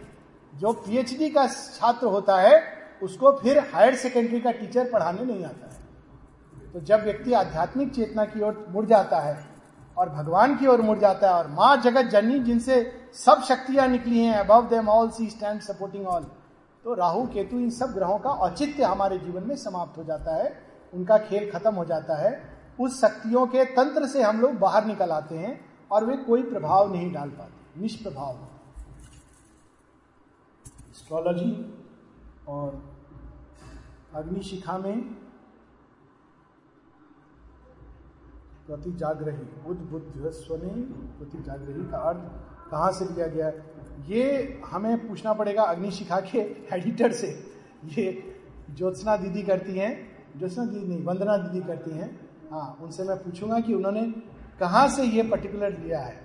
लेकिन इसका अर्थ जो शाब्दिक अर्थ है वो, लेकिन सोर्स कहाँ से है कि हमें अपनी ही अंदर जो अग्नि है, हमारे अंदर जो इनर फायर है, उसके प्रति जागृत होना चाहिए। अब वो इनर फायर तो चैत्य अग्नि है, लेकिन ये कहाँ से लिया है उन्होंने आई डोंट नो तो उसको मैं पूछ करके, क्योंकि ये तो एक टेक्निकल रेफरेंस है। चेतना के विभिन्न स्तरों का वर्णन एवं बुद्ध एवं श्री कृष्ण का चेतना स्तर। बुद्ध श्री कृष्ण को छोड़ दे, उनका मूल्यांकन हम लोग ना करें। ये लोग, ये देखिए दो प्रकार के होते हैं। लोग जीव कोटि और ईश्वर कोटि। बुद्ध श्री कृष्ण श्री अरविंद, श्री राम, ये ईश्वर कोटि में है। ये तो जिस चेतना पे खड़े हो जाए, रहते भगवान है। श्री श्री राम जी जब भाई के वियोग में बिलक के रो रहे हैं,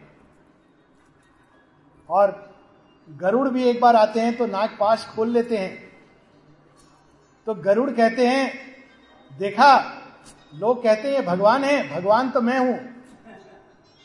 और सारे बंदर चिल्लाते हैं, जय राम जी की। तो गरुड़ कहते हैं, मूर्ख हो तुम लोग। ये कैसे भगवान है? नागपाश में बंधे हुए भगवान होते हैं? इतने असक्षम? मैं आकर के तो इनको मुक्त कर रहा हूँ। तो हनुमान जी कहते हैं, देखो गरुड़ जी, आपका काम हो गया, चले जाइए। जय श्री राम। तो फिर जाते हैं ब्रह्मा जी से कहते हैं, देखो, धरतीवासी कितने मूर्ख हैं। एक दो हाथ, दो पैर वाले व्यक्ति को भगवान कह रहे हैं। तो ब्रह्मा जी कहते हैं, गरुड़, देखो, तुमने काम अच्छा किया, लेकिन अब तुम बहुत अति कर रहे हो। ये तुम्हारी बुद्धि में नहीं आएगा। ये ये सत्य मनुष्यों को समझ आता है। ये देवताओं को नहीं समझ आता है। तो फिर जाते हैं शिव जी के पास। आप ही बताइए, इन धरतीवासियों का ज्ञान दूर करिए। तो शिव जी कहते हैं, मैं तो कभी कभी भाँग पीता हूँ। पर तुमने जो भाँग पिए ये नशा मेरे से भी नहीं उतारा जाएगा।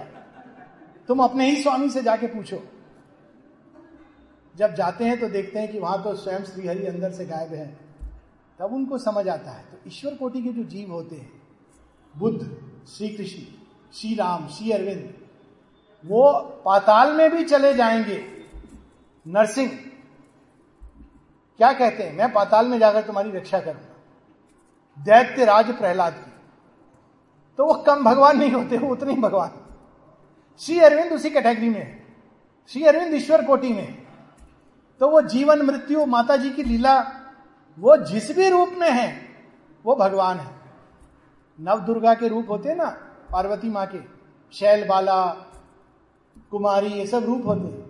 वो सब रूप में भगवान है। माता जी की दो साल की वो अवस्था में वो प्रकाश अंदर उतर रहा है, खींच रहा है, खींच रही है, ऐसा अनुभव करती थी। और जब उनकी माँ ने पूछा, तुम ऐसे बैठी रहती हो? मानो सृष्टि का भार तुम्हारे ऊपर है।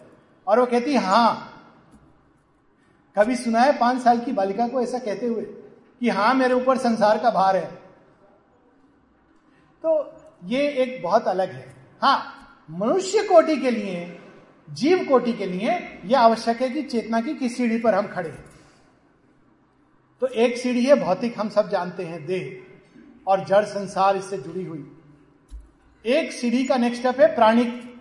हमारे आवेग, संवेग, कामनाएँ, इच्छाएँ, वासनाएँ। वासनाएँ नहीं, वासनाएँ टेक्निकली सबकॉन्शियस में आएँगी, लोग जोड़ देते हैं क्योंकि कामनाएँ, वासनाओं से पोषित होती है। तो ये सब कहाँ से आती है? प्राणिक। जब प्राण तत्व तो प्रबल होता है तो वह शरीर की नहीं सुनता। कामनाओं में बहता हुआ आदमी शरीर टूट रहा है, फिर भी कामना के पीछे भागता है। क्योंकि कामना भावना, ये भी प्राण तत्व की सीढ़ी है। इन सब के अंदर कई सीढ़ियाँ हैं, लेकिन मैं मूल सीढ़ी। भावना में जब बहता आदमी तो शरीर को तोड़ डालता है। इवन सुसाइड क्या है?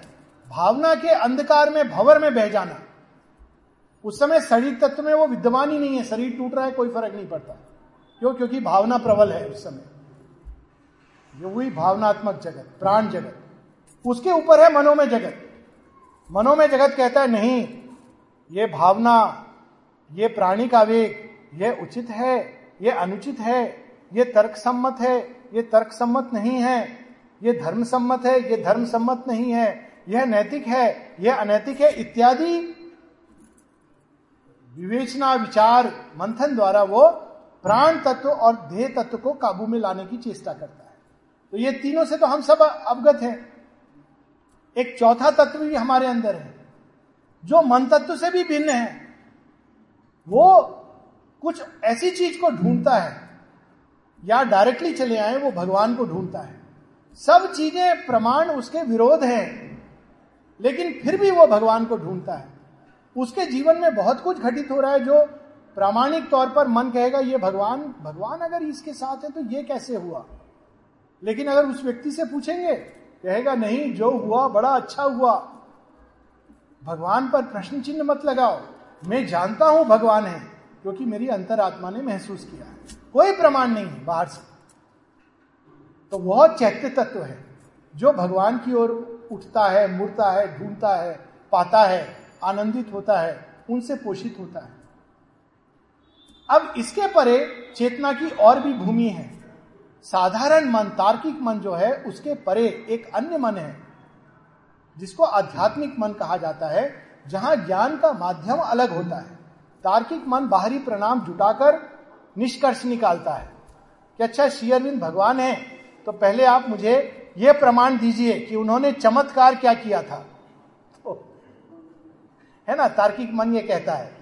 तो आप कहिए चमत्कार तो पता नहीं लेकिन हमारे जैसे बंदर को मनुष्य बना रहे हैं ये बहुत बड़ा चमत्कार है। तो कहेगा नहीं नहीं ये तो कहने की बात है। क्योंकि वो तार्किक मन ऐसे ही समझता है।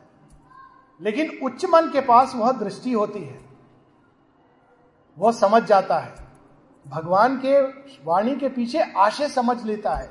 भाव पकड़ लेता है। क्योंकि उसके अंदर एक प्रकाश है जो साधारण मन के अंदर, तार्किक मन के अंदर नहीं है। यह है एक उच्च मन या आध्यात्मिक मन की भूमि जिसको शेयरविंद ने तीन higher mind illumined mind intuitive mind और ओवर माइंड ये चार स्तरों में। प्रकाश बढ़ता जाता है, अब उसके प्रत्येक स्तर की हम लोग चाहें तो चर्चा कर सकते हैं। हायर माइंड जो उच्च मन है, उसमें बाहर की चीज़ों के पीछे उनका सांकेतिक सत्य प्रकट होने लगता है। सिंह सिंह नहीं होता, एक घनीभूत, शक्तिशाली चेतना के रूप में प्रकट होता है। मोर मोर नहीं होता, मोर का नाच, विक्ट्री का नाच होता है। तो जब कृष्ण धारण करते हैं तो वो विक्ट्री का चिन्ह है।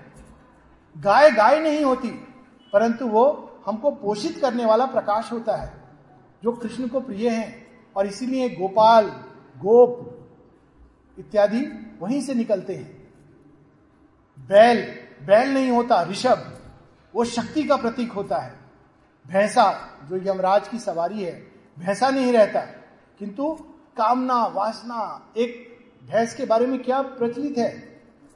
भैंस के आगे बीन बजाओ, भैंस खड़ी पगराए।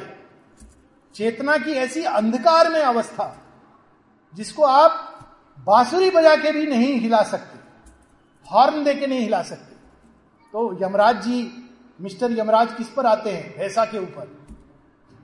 जब हमारी चेतना इतनी अधिक शिथिल, निष्काम, घोर, इनर्शिया में चली जाती है तो कहते आप मेरे ही काम बचा है, चलो मैं ले जाता हूँ।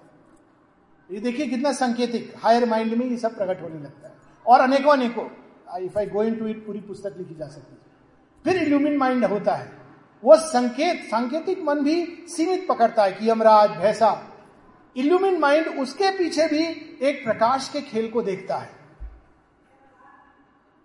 फिर इंटूटिव माइंड जो भविष्य में, एक जो घटना आज हो रही है, उसका भविष्य में क्या अर्थ है? सांकेतिक मन तो केवल उस समय, उच्च मन उस समय उसके पीछे का संकेत देख रहा है। इंटूटिव माइंड अंतर्भाष युक्त मन, उसका भविष्य में उसका क्या महत्व है, वो उसको दिखाई दे रहा है। और फिर ओवर माइंड चेतना, जो इस सबके शीर्ष पर खड़ी होकर, इन सबको अपने अंदर समेटे हुए, एक और वो संसार की सभी गतियों को एक लार्ज ओवरव्यू लेती है। एक ही दृष्टि में। वहीं दूसरी ओर वो पीछे मुड़ जाए तो भगवान की समग्रता का दर्शन करती है। और फिर इससे ऊपर उठकर सुप्रामेंटल जिसमें हम ये दोनों चेतनाएँ, एक और संसार की व्यापक दृष्टि, दूसरी ओर भगवान की समग्र दृष्टि, दोनों मिल जाती है। एक हो जाती है एक आकार हो जाती है। And the world reveals the manifest divine तो ये एक चेतना की स्थितियाँ हैं, और जब तक हम लोग साधारण जीवन में है तो ये आवश्यक है देखना कि हम लोग किस भूमि पर खड़े हैं। अगर हम जड़ तत्व से चिपके हुए बंधे हैं तो फिर आध्यात्मिक सत्य और भगवान की बात करना बहुत दूर की चीज़ है। तब प्रयास करना चाहिए, कम से कम प्राण तत्व और मन तत्व जागृत हो। प्राण तत्व में इधर उधर भाग रहे हैं तो पहले मन के तर्क द्वारा, बुद्धि द्वारा, विवेक द्वारा, नैतिकता द्वारा हमको प्राण तत्व को संयमित और काबू में करना चाहिए। और जब मन तत्व के शीर्ष पर चले गए और चैत्य जागृत हो गया, तब हमको अतिक्रमण करना चाहिए। आगे जो ऊपर में क्षेत्र है। तो इस प्रकार से हमारी चेतना की यात्रा होती है। बुद्ध श्री कृष्ण इत्यादि उस समय मनुष्य जिस चेतना के स्तर पर था, जितना वो रिसीव कर सकता था, उस भूमि पर उतर के उन्होंने ज्ञान दिया। बुद्ध के समय सब और कर्मकांड था। इसी प्रश्न के साथ हम लोग रुक जाएँगे, क्योंकि ये प्रश्न भी हो जाएगा और बुद्ध और विष्णु जी की भूमि है। और शाम को भी चर्चा होगी, कल भी होगी। तो बुद्ध के समय की मानसिकता क्या थी? वेदवाद में मनुष्य फंसा हुआ था कर्म कांड में फंसा हुआ था। वो बाहर के पंडित को बुलाना रिचुअल करना, यही इसमें फंसा हुआ था। तो बुद्ध जो इल्यूमिड माइंड प्रकाश में मन, इन चीज़ों को तोड़ता है। और उसके पीछे एक सत्य है, बस सत्य को वो पकड़ता है। तो उन्होंने आकर इसका खंडन किया। तो कई लोग तो उसको अनात्मवाद कहते हैं। वास्तव में उन्होंने मनुष्य जिसको आत्म तत्व समझ रहा था, उससे मुक्त किया। ऐसा नहीं कि बुद्ध सीमित थे। मनुष्यता सीमित थी तो वे भी अवतार हैं, अवतार को सीमित करना पड़ा स्वयं को। फिर श्री कृष्ण आए। अब बुद्ध के प्रभाव के कारण क्या हुआ? बुद्ध का प्रभाव है, बुद्ध के पहले और भी ऐसे प्रभाव।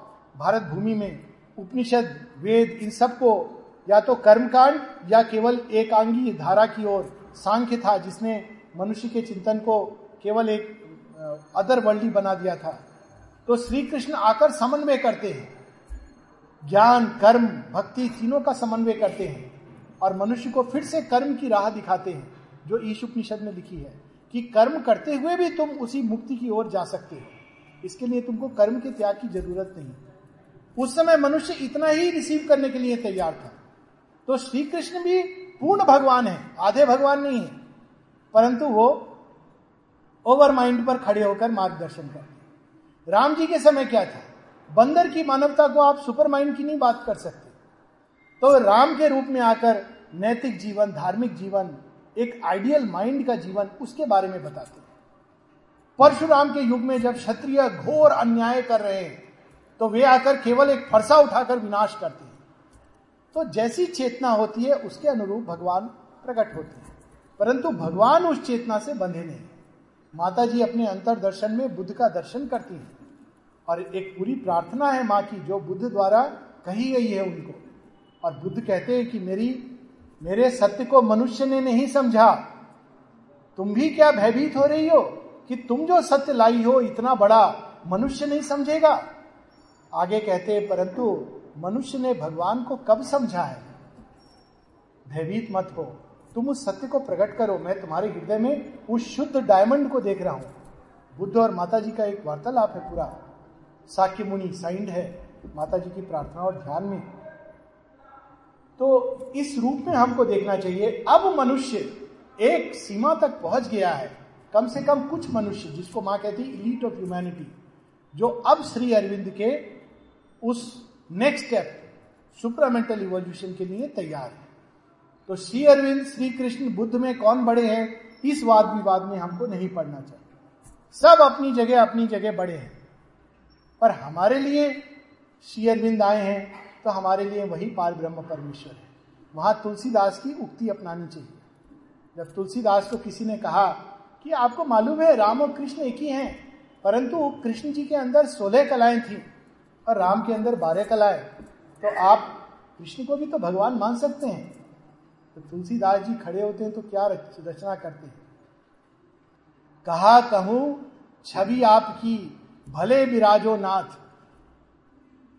क्या कहूँ, आप बड़े सुंदर हो, गुण, गुणों से भरे हो। कहा, कहूँ, छवि आपकी, भले विराजो नाथ। पर तुलसी मस्तक तब नवे, धनुष बाण लो हाथ। आप भी भगवान हो। लेकिन मैं क्या करूँ? मेरा दिल तो राम के प्रति चला गया। यह भी आवश्यक है साधना में। देखिए, बड़ी थिन लाइन है। यह सच है कि बुद्ध, कृष्ण, राम, श्री अरविंद एक ही पार ब्रह्म परमेश्वर हैं। किंतु जिस मनुष्य को जिस रूप में भगवान प्रकट होते हैं, उसको उसके प्रति फेथफुल होना है। यदि हमारे जीवन में भगवान शेयरविंद माता जी के रूप में आए हैं तो उचित यही है साधना का पूर्ण लाभ लेने के लिए आवश्यक है कि हम सब और सब में माँ श्री अरविंद का दर्शन करें और एक अमेव उनको समर्पण करें। और यदि हम कहेंगे नहीं, सब एक हैं तो खिचड़ी भी पक सकती है। तो जहाँ गए, जिस बाबा जी के सामने गए, अरे सब भगवान एक हैं। तो ये देखिए, सूक्ष्म सत्य होते हैं, साधना के बड़े सूक्ष्म। एक तरफ़ लेके हमारा विकास है, दूसरी तरफ़ हम जाएँगे तो हमारा या तो उसी घेरे में घूमते रहेंगे या पतन की ओर चले जाएँगे। तो हम लोग यहाँ रुकते हैं।